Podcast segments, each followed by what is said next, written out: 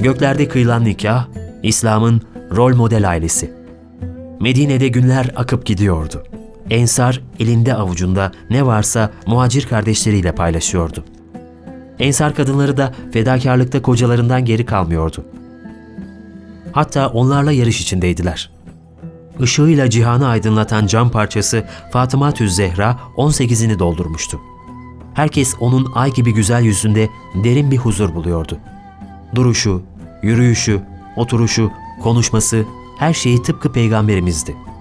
Naze'nin bir zambağa benzediğinden babası ona Zehram, çiçeğim diyordu. Yüzü gökçekti, güleçti. Sureti gibi sireti de güzeldi. Tertemizdi. Bu yüzden bazen de babası Betül'üm diye çağırıyordu onu. Betül yüzünü namahremden sakınırdı. Kimseler kendisini görsün istemezdi. Hazreti Fatıma Tüz Zehra'nın dudaklarından bir gün şu sözler döküldü. Hicret ne kolay. İnsanın ensar gibi kardeşleri olduktan sonra. Bir Mekkelilerin yaptığını düşünüyordu, bir de Medinelilerin. Şehirler ve insanlar ne kadar farklıydı. Biri işkence ederken diğeri yaralarını sarıyordu. Biri elindekini almaya çalışırken diğeri elindekini paylaşıyordu. Biri canına kastederken diğeri canını veriyordu. Biri kovarken diğeri bağrına basıyordu. Hazreti Fatıma Medineli kadınlarla sık sık bir araya geliyor ve hatta babasının kadınlara mescitte özel sohbet yapmasını sağlıyordu. Bir ilim ve irfan yuvası olan Ashab-ı Suffe'nin kadınlar bölümü onun sorumluluğundaydı.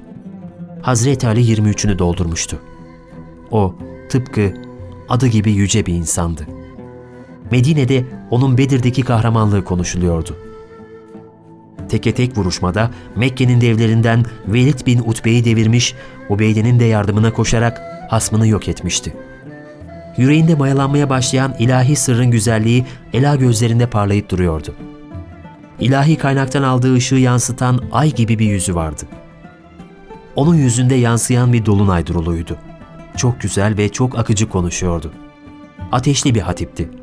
Sözleri hikmet doluydu. Allah Resulü onun için ben ilmin hazinesiyim, Ali kapısıdır demişti. Gürbüzdü, orta boyluydu. Benzi buğday rengindeydi. Bir gün uzaktan gelirken Allah'ın Resulü işte Arap'ın efendisi geliyor dedi. Yanındakiler ya Resulallah sallallahu aleyhi ve sellem Arap'ın efendisi siz değil misiniz? dediklerinde hayır ben insanlığın efendisiyim. Hazreti Ali altında düldülüyle, elinde kılıç ve kalkanıyla, sırtında yaz kış giydiği mintanıyla tam bir alperendi. Hazreti Fatıma'nın talipleri çoktu. Fakat her giden Allah'ın Resulü'nün ben onun hakkında zuhur edecek ilahi hükmü bekliyorum sözleriyle karşılaşıyordu. Hazreti Ebu Bekir ve Ömer de aynı şekilde mukabele görünce Hazreti Fatıma konusunda Hazreti Ali'yi yüreklendirdiler.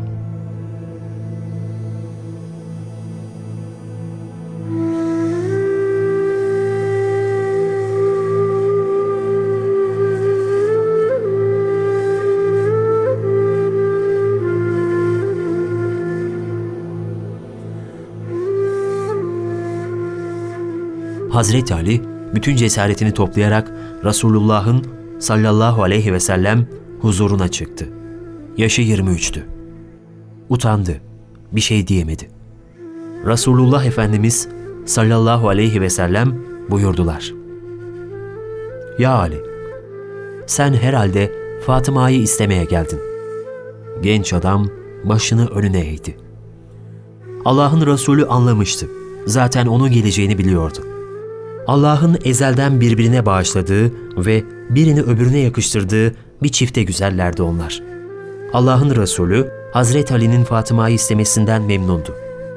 Resulullah sallallahu aleyhi ve sellem kızı hakkındaki ilahi hükmü bildiği halde ben bir Fatıma ile konuşayım diyerek kıyamete kadar gelecek kızlar hakkında çok yüksek bir değer hükmü bıraktı. Yuvaların kuruluşunda kızların fikirleri mutlaka alınmalı onların rızaları esas olmalıydı. Konuyu kızına açtığında ince ve zarif Fatıma uçsuz bucaksız bir sükut deryası kesildi ve bir damla bir nur süzüldü gözlerinden. Fuzuli bu gözyaşları için diyor ki, Babacığım, annemden sonra hizmetini ben görüyordum. senin hizmetinden mahrum kalacağım. Ona ağlıyorum. O gün bugün kızların sükutu hep evet anlamı taşır. Bu haya kızlarımıza Medine'nin beyaz zambağı Fatıma Betül'den mirastır. 23'ündeki Ali ve 18'indeki Betül. Nübüvvet dalının çiçekleri.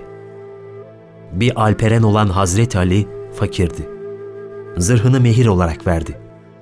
Hazreti Fatıma o zırhı geri vererek düğün eşyaları almasını istedi.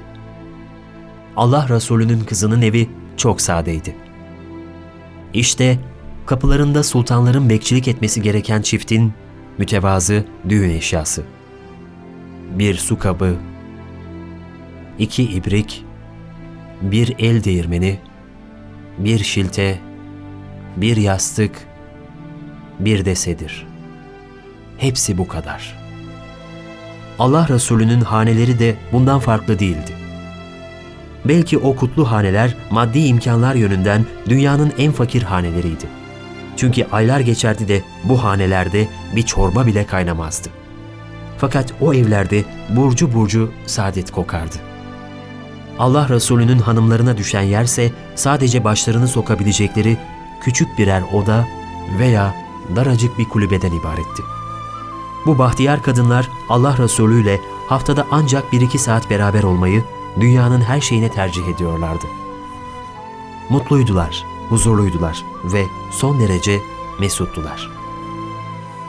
Allah Resulü hanımlarının gönüllerine ve ruhuna öyle bir girmişti ki artık onun ötesinde hiçbir şey düşünemez olmuşlardı. Demek ki onda apayrı bir cazibe vardı ve bu cazibeyle adeta çevresini büyülüyordu. Hiçbir kadın Allah Resulü'nün hanımlarının onu sevdiği kadar kocasını sevmemiş ve hiçbir koca da hanımları tarafından Allah Resulü kadar sevilmemiştir.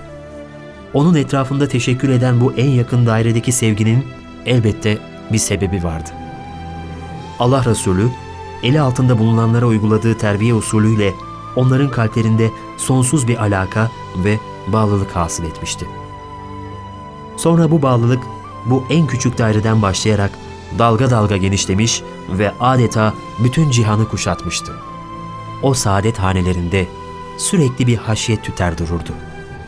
Allah Resulü namaz kılarken içinde bir güveç kaynıyor gibi ses duyulurdu. Daima ağlamalı, kaynamalı bir içle Allah'a teveccüh eder, namazlarını öyle kılardı.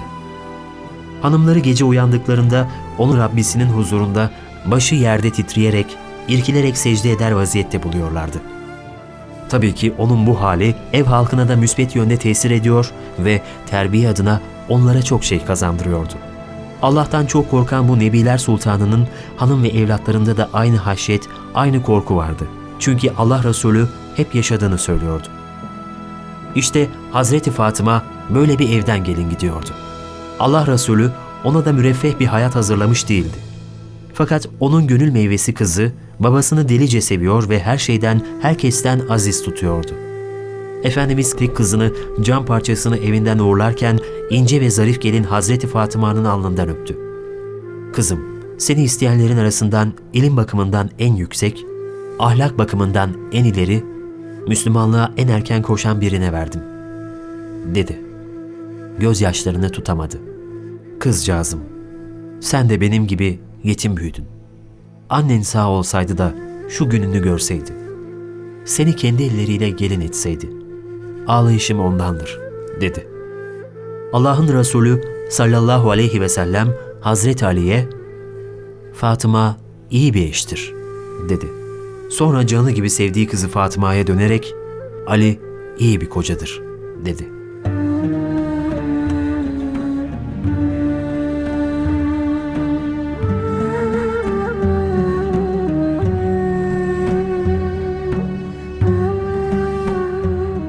Hazreti Ali'nin evine gelen Fatıma Zehra, cennet çiçeklerinden damıtılmış bir parfüm esintisi gibiydi. Cennetin melekleri onun gözlerinden bakıyorlardı sanki dünyaya. O, bir ressamın fırçası veya bir heykeltıraşın keskisiyle şekillendirilmesi ve kopyalanması mümkün olmayan bir vahiy düşü gibiydi. Onun güzelliği yüzünden ziyade yüzünden dökülen asalette, erdemde ve saflıktaydı. iri güzel gözlerinden ziyade gözlerinden dışarı yayılan ışıktaydı. Hazreti Fatıma nübüvvet evinden çıkmış, velayet evine gelin gitmişti. Aynı kaynaktan fışkıran iki berrak nehir buluşmuştu. O ev artık coşkun akan bir nehir yatağıydı. Birbirlerini seven iki insan için evlilik kadar değerli bir şey yoktu. Allah Resulü cam parçasını Hazreti Ali'ye hem de hiç tereddüt etmeden vermişti. Çünkü onda Hazreti Fatıma gibi bir peygamber kızına koca ve bir peygambere damat olma liyakati vardı. Zira o şahı evliyaydı. Kıyamete kadar gelecek bütün evliyaya baba olabilecek mahiyette yaratılmıştı. Peygamberin ev halkına direk olacak yürekte bir insandı. Öyle ki Allah Resulü bir gün şöyle buyuracaktı. Her peygamberin nesli kendinden devam etmiştir. Benim neslimi ise Ali devam ettirecektir. Evlere, şehirlere kapılarından girilir. İmam Ali kapıydı, şehrin kapısı. O kapıya uğramayan şehre giremez. Sadece girdiğini zanneder. Hazreti Fatıma ve Hazreti Ali birbirlerini bütün zamanlara ibret olacak bir sevgiyle, bir saygıyla sevdiler. Ali ailesi bütün bir insanlık için Güllerin Efendisi'nin sallallahu aleyhi ve sellem bizzat dizayn ettiği rol model bir aile oldu. Bu aile Nur nesli Hasan ve Hüseyin'den o türlü dallanıp budaklanacaktır ki koca İslam zemini üzerinde en ileri mana kahramanları yetişecek ve hemen her devirde İslam davasının başbuğları onlardan çıkacaktı. Buhara'dan Endülüs'e kadar milyonlarca seyit, milyonlarca şerif ve nice veli.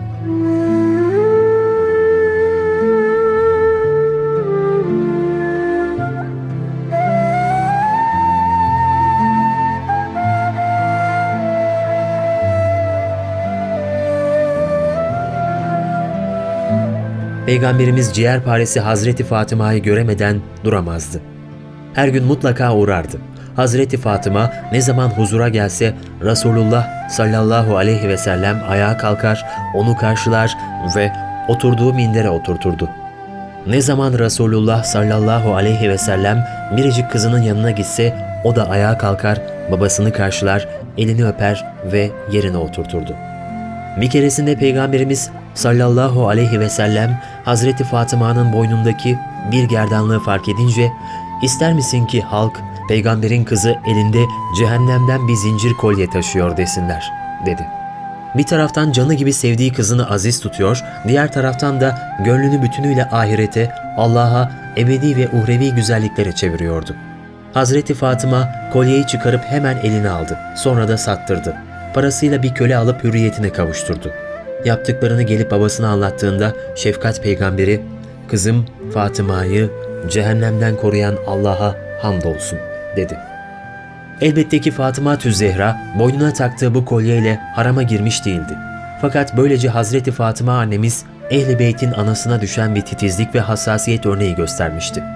Evet, Hasan'a, Hüseyin'e ve daha sonra gelecek Zeynül Abidin gibi abidlerin ışık kaynağına ana olmak elbette kolay değildi.